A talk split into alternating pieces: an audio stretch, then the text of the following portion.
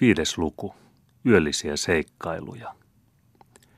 Noin kaksi tuntia ennen ylläkerrottua Jaanan töllissä tapahtunutta kohtausta seisoi mestari Aatami talonsa korkeilla portailla, jolta voi nähdä kauas kukkulan ympärille.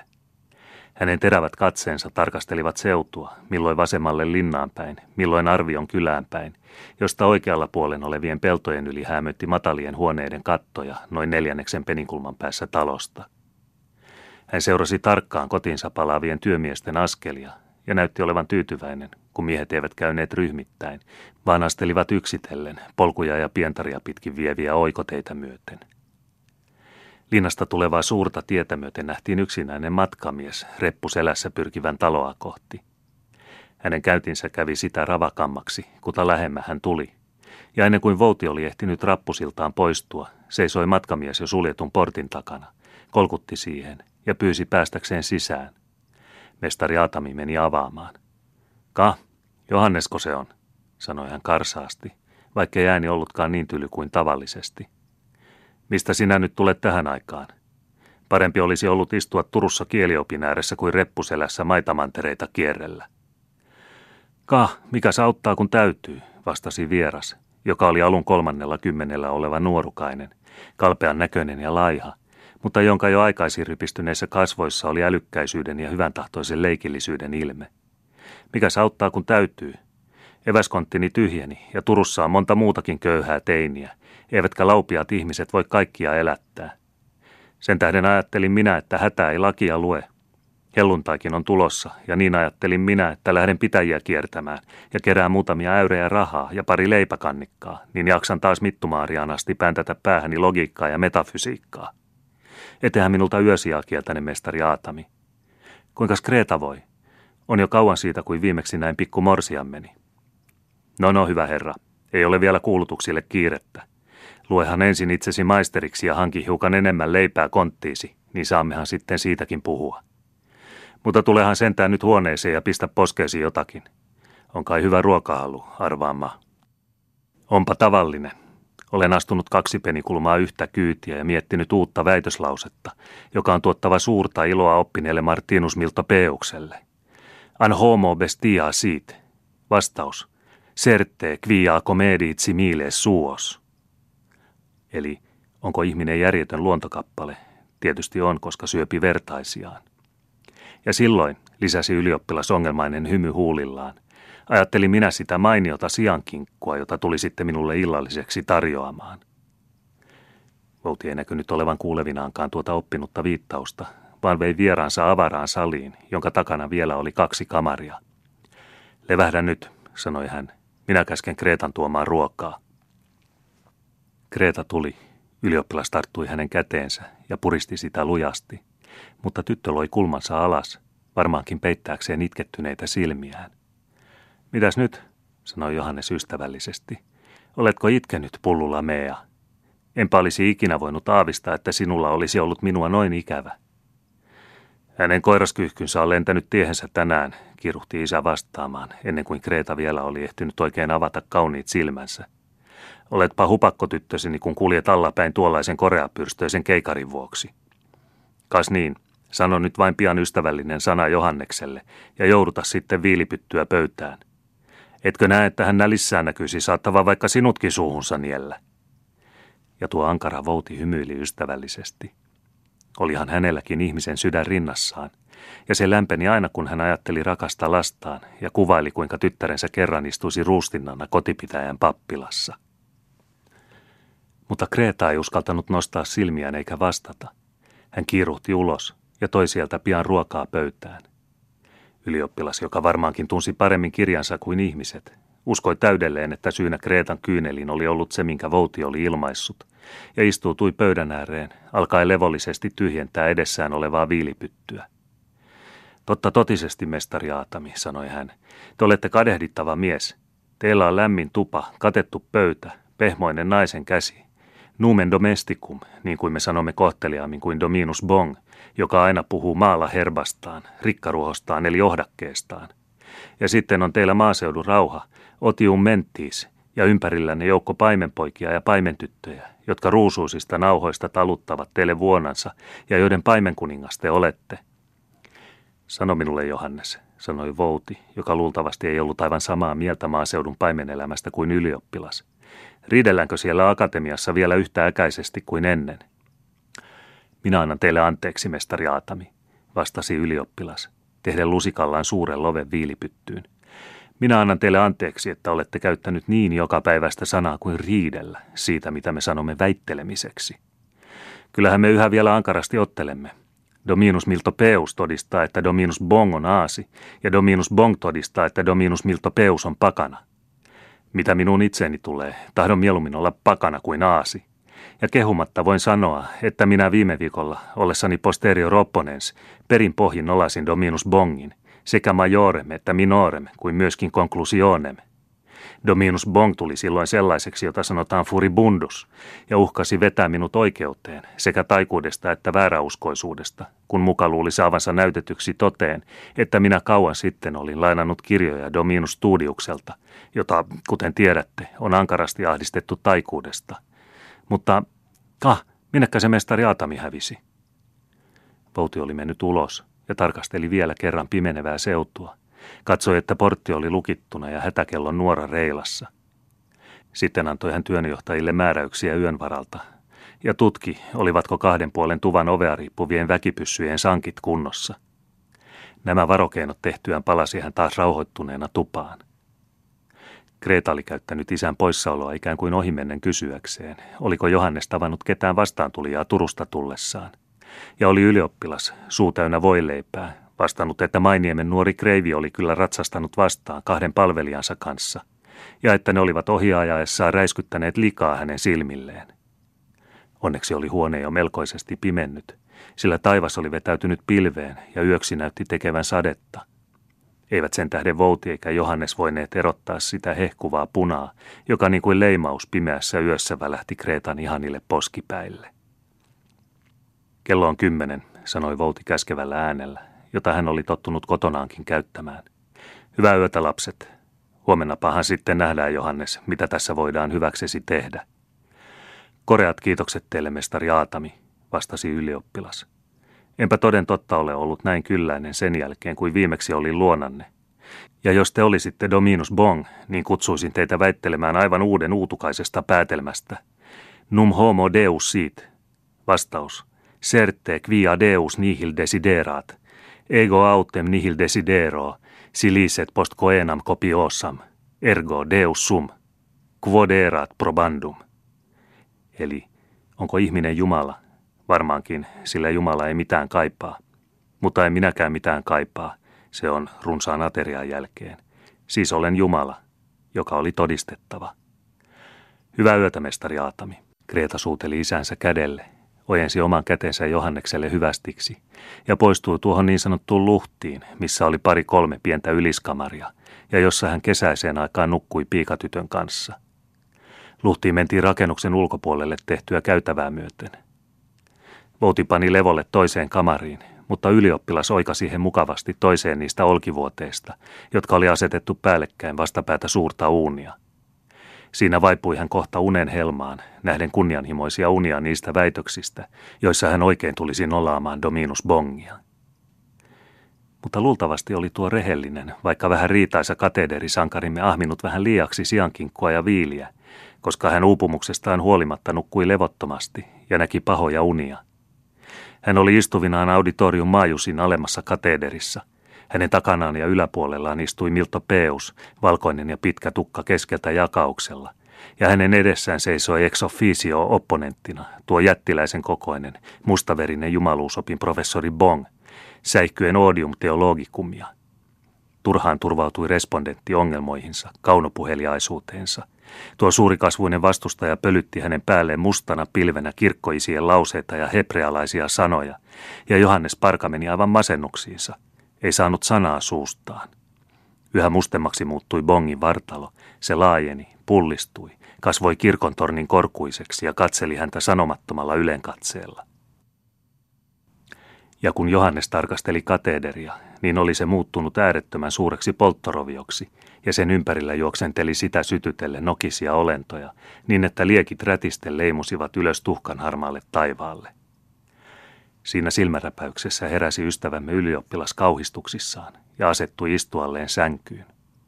Huone oli pilkkopimeä, sillä luukut oli teljetty ulkoapäin, mutta hänestä tuntui kuin olisivat unen kauhut päättäneet ahdistaa häntä vielä valveillakin ollen.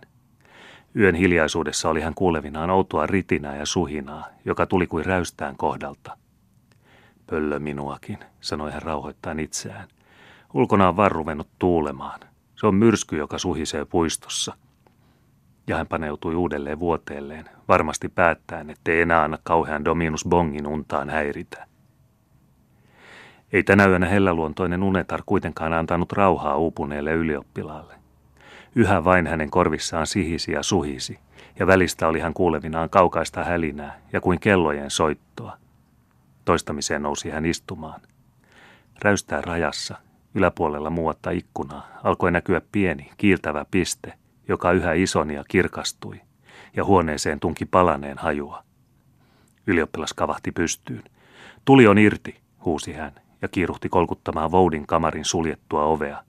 Kohta kuului sieltä liikettä ja häärinää. Vouti syöksyi ulos vähissä vaatteissa ja koetti avata porstuan ovea. Se oli suljettu, telkitty ulkoapäin. Heti paikalla älysi mestari Aatami vaaranalaisen asemansa. Ne roistot, huusi hän. Ne ovat kiivenneet lankun yli, teljenneet oven ja sytyttäneet katon tulipalloilla. Ne kurjat konnat, joilla oli vartijatoimi tänä yönä, ne ovat juoneet liiaksi olutta ja saattaneet nukkuessaan meidät kaikki turmioon. Vouti oli totta puhuen arvannut oikein. Kapinalliset talonpojat olivat piirittäneet talon, tavanneet vartijat nukkumasta ja jousilla ampuneet katolle palavia tappuroista ja piestä tehtyjä palloja, kunnes muutamat niistä olivat tartuttaneet tuleen kattoon. Vaikka seinät ja katto olivat sateesta kosteat, oli vaara kuitenkin sangen suuri, sillä tuuli kovasti. Oli noin kello kahden aikaa yöllä, ja taivas oli paksujen, usvaisten pilvien peitossa, joka viivytti muuten niin aikaista aamun koittoa. Mutta mestari Aatamin pää ei joutunut helposti pyörälle. Heti paikalla muisti hän hätäkellon. Hän riuhtasi nauhaa, mutta ei mitään ääntä kuulunut. Sen sijaan tuli vain nuora alas. Tule Johannes, huudatti hän. Ne ovat leikanneet poikki kellon nuoran, mutta on meillä vielä toinen keino merkitä noita lurjuksia ja herättää väkemme. Kiireesti otti hän väkipyssyt seinältä, antoi toisen ylioppilaalle ja pisti mukaansa ruutia, luoteja ja sytyttimiä. Sen tehtyä riensi hän jyrkkiä rappuja myöten ylisille, joiden ahtaasta, ainoastaan luukuilla varustetusta ikkunasta oli laaja näköala. Katossa palava tuli ei vielä voinut seutua valaista, eivätkä talonpojatkaan, joilla ei ollut tuohuksia mukanaan, hiskuneet sanaakaan, arvattavasti odotellen, että tuli heidän kostotyönsä suorittaisi. Näetkö mitään? kysyi Vouti kuiskaten. En erota muuta kuin puiston puut ja navetan katon, mutta hiljaa. Tuolla aivan lähellä lankkuaitaa näin varjon liikkuvan. Ne ovat asettaneet vartioita yltympäri, että me pääsisi heiltä pakoon. Ellen erehdy ovat murhapolttajat piiloutuneet portin pieleen. Niitä on ainakin kolme tai neljäkymmentä henkeä. Koko arvion kylä on liittoutunut lampelaisten kanssa minua tuhoamaan. Mutta odotahan, minä annan niille roistoille läksytyksen, jonka tulevat kuolinpäiväänsä asti muistamaan. Näin sanoen pisti Vouti väkipyssynsä raskaan piipun luukusta ulos ja tähtäsi hyvin huolellisesti. Kohotti sytyttimen ja laukaisi. Pyssy laukesi pamahtaen ja sen salama valaisi koko talon ja sen läheisen ympäristön. Portilla seisovain talonpoikaan joukossa syntyi hämmennystä ja kuului sieltä surkeita huutoja – Pouti hykersi riemuiten käsiään ja kiiruhti lataamaan kauheata asettaan uudelleen. Onneksenne olkoon, huusi hän. Pyssyssä oli 15 luotia. Ammu Johannes, ammu ennen kuin roisto tehtivät hajaantua. Ammu keskelle parvea, oikealle puolelle porttia. Tuo kunnon ylioppilas ei vastannut mitään, mutta hänen kätensä vapisi. Hän tähtäsi kauan ja oli huolellisesti tähtäävinään. Sitten ampui hän ja ampui ilmaan. Huono ampuja, huusi Vouti äreästi. Ei kelpaa muuhun kuin suutaan soittamaan. Lataa uudelleen. Kah, mitenkäs sitä pilkkopimeässä osaa ampua, vastasi ylioppilas, muka suutuksissaan, ja tavoitteli kömpelöllä kädellä latasinta pyssyn kupelta. Itsekseen tekijä lausui hän näin kuuluvan logiikkansa sääntöjen mukaisen johtopäätöksen. Nuo kanaliat tuolla, ne ovat ihmisiä ja kansalaisiani. Ihmisiä ja kansalaisia ei ammuta. Ergo, minä en ammu kanalioita. Hui, samassa suhahti ilmassa, mutta mitään pamausta ei kuulunut. Samassa silmänräpäyksessä vingahti jotakin luukun läpi aivan ylioppilaan korvajuuritse ja iskeytyi kiinni vastapäiseen seinään. Mitä se oli? huudahti Johannes. Mitäkö oli, virkkoi Vouti. Nuoli se oli. Tuolla kirotulla joukkiolla ei ole varaa hankkia itselleen pyssyjä, ruutia ja luoteja. Se on sitä paitsi ankarasti kielletty. Sen tähden ampuvat he vielä esi jousilla ja nuolilla, ja ampuvat niin varmasti kuin paraskin tarkaampuja. Se on oikealta salaampumista tuo. Ei mitään paukausta kuulu, hiljainen suhaus vaan, ja kuolo on saaliinsa saavuttanut. Varo itseäsi, älä seiso luukussa. Annahan kun vielä kerran herätän heitä ja noita nukkuvia vartioita. Samassa suhahti taas kaksi nuolta ilmassa. Toinen sattui ulkoseinään luukun viereen. Toinen hipasi luukun pihtipieltä, raastoi puuta palasen, sattui voudin käteen, repäsi vähän sarkaa hihasta ja teki syvän naarmun käsivarteen. Mestari Aatami kirosi hampaissaan, ojensi uudelleen aseensa, jota oli ollut laukaisemaisillaan, ja laukaisi. Uusi valitushuuto portilta päin ilmaisi, ettei tämäkään laukaus ollut hukkaan mennyt. Sillä välin oli kuitenkin tuo jo kauan nousemassa ollut sade alkanut valaa virtanaan vettä maahan. Se oli onnellinen sattuma piiritetyille, sillä räystässä palava tuli pääsi täten vain hiljalleen leviämään, vaikkakin tuuli sitä kiihdytteli. Alhaalta pihalta kuului nyt melua, huutoja ja kirouksia, vaikkei voinut vielä saada selkoa siitä, olivatko talonpojat kiukuissaan päättäneet hyökätä pihan sisään, vaiko työnjohtajat ampumisesta heränneet ja ryhtyneet vastarintaan. Taistelu tuolla alhaalla kävi yhä kiihkeämmäksi, ja vähän väliä kuului ylisten luukusta väkipyssy jymäkkä pamahdus. Peläten omia miehiään ampuvansa ei Vouti enää uskaltanut kohti laukaista, vaan ampui kuitenkin ilmaan, siten kutsuakseen apua linnasta. Päivää valkeni vähitellen. Talonpojat olivat nähtävästi erehtyneet, toivoissaan saavansa huomaamatta polttaa Voudin taloineen. Alkaen pelätä, että he, jos vielä vitkastelisivat, päästäisivät kostettavan käsistään. Päättivät he muitta mutkitta lopettaa taistelun, jossa heikäläisiä jo oli neljä tai viisi kuollut ja haavoittunut. Sillä aikaa kun lampelaiset yhä ampuivat tulipalloja katolle, tunkivat arvion miehet kirveet kädessä pihaan. Yksi Voudin työnjohtajista uskalsi mennä heitä vastaan, mutta kaatui heti kohta talonpoikain koston uhrina. Hänen pelästyneet toverinsa sulkeutuivat tupaan, telkiten sisäpuolelta ovet ja ikkunat. Kun ei arvio miehillä enää ollut mitään vaaraa pelättävänä, hyökkäsivät he päärakennusta kohti, mursivat ovet ja tunkivat sisään. Sillä hetkellä ei mestari Aatamin pää ollut paljonkaan arvoinen. Mutta ei Voutikaan ollut hätäpoikia, vaan odotti yhä apua tulevaksi. Tuskin oli hän huomannut talonpoikain tarkoituksen, kun hän verta vuotaen ja käsi riepuun käärittynä kiiruhti portaitten päähän ja sulki aukon tyhjillä oluttynnyreillä, joita oli varastossa ylisillä. Ylioppilas auttoi rehellisesti, minkä voi siinä työssä. Ennen kuin ovi oli murrettu, oli portaatkin suljettu. Tiedättekö mitä, mestari Aatami, sanoi ylioppilas. Kaikki on niin kuin olla pitääkin, te tässä olette preses ja minä olen vain respondens. Mutta minusta näyttää, että toinen tai toinen kahdesta asiasta tulee tapahtumaan.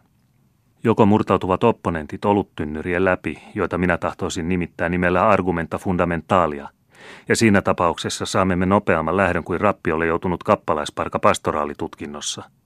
Tai annamme me opponenteille repposet, ja siinä tapauksessa paistetaan meidät elävältä täällä ylisillä, jota minä sanoisin disjunktiiviseksi johtopäätökseksi, jos vain tietäisin, että te, mestari Aatami, vähänkään logiikkaa ymmärrätte. Mestari Aatami ei huolinut vastata tähän logiikkaan sanaakaan, vaan kuunteli yhä kiihtyvällä kiukulla talonpoikain melua tuolla alhaalla, jossa he kulkivat huoneesta huoneeseen ja ryöstivät ja rikkoivat kaikki, mitä eteen sattui, suutuksissaan siitä, kun eivät löytäneet sitä, jota etsivät. Vihdoin juoksivat muutamat heistä portaita ylös ja iskivät päänsä oluttynnyreihin. Kohta kiiruhti koko lauma sinne, mutta niin ahtaat olivat portaat, että vain kaksi tai kolme voi kirveellään kuontua tynnyrejä rikkomaan. Se työ oli turhaa työtä. Tuskin oli yksi tynnyri särjetty ja saatu poistetuksi, kun toinen vyöryi alas ylhäältä ja sulki tien. Talonpojat koettivat vuorotellen auttaa toisiaan ja kiroilivat lakkaamatta. Turhaan sen tekivät. Tynnyri tynnyrin perästä vyöryi lakkaamatta portaiden aukkoon kuin avonaiseen kitaan. Aika kului. Päivä oli valjennut. Joka hetki voi saapua apua linnasta. Silloin kuului melun seasta uhkaava ääni huutavan. Antaa suden kärventyä omaa luolaansa. Hän ei ole pääsevä käsistämme. Samassa tunki huoneihin paksua savua, joka osoitti, että tuli vihdoinkin oli ulkopuolelta huoneen sisäosiinkin tunkenut. Huutaen vetäytyivät talonpojat ulos ja odottivat riemuissaan vihamiehensä varmaa häviötä. On jo aika katsoa, mihinkä Vouti ja hänen oppinut toverinsa ovat joutuneet. Niin pian kuin mestari Aatami yhä sakenevasta savusta oli ymmärtänyt, että vaara kasvoi joka hetki ja ettei apua mistään kuulunut, tarttui hän ylioppilaan käteen ja sanoi, Kiitä nyt Jumalaasi, Johannes, että olet nähnyt nälkää Turussa ja käynyt vyötäisiltäsi hienoksi kuin hämähäkki. Tuo luukku tuolla antaa puistoon päin. Tunkeudu ulos sen läpi. Minä olen liika paksu siitä päästäkseni. Niin pian kuin olet laskeutunut siitä alas tätä nuoraa myöten, juokse Kreetan luo luhtiin, pelasta hänet liekeistä ja vie hänet sisareni, leipurin leskelua Turkuun. Kun sitten saat oman leipäsi, niin nait tyttö, pidä hänestä rehellisesti huolta ja ole hänelle hellä puoliso. Kas niin, herran haltuun poikaseni. Ja tuo ankara vouti pyyhki salaa kyynelen silmistään. Mutta mihinkäs te joudutte, kysyi Johannes levottomasti. Minä en jätä teitä. Ei mitään mukinata, poika, vastasi Vouti äreästi ja työnsi Johanneksen puoliväkisin ulos luukusta.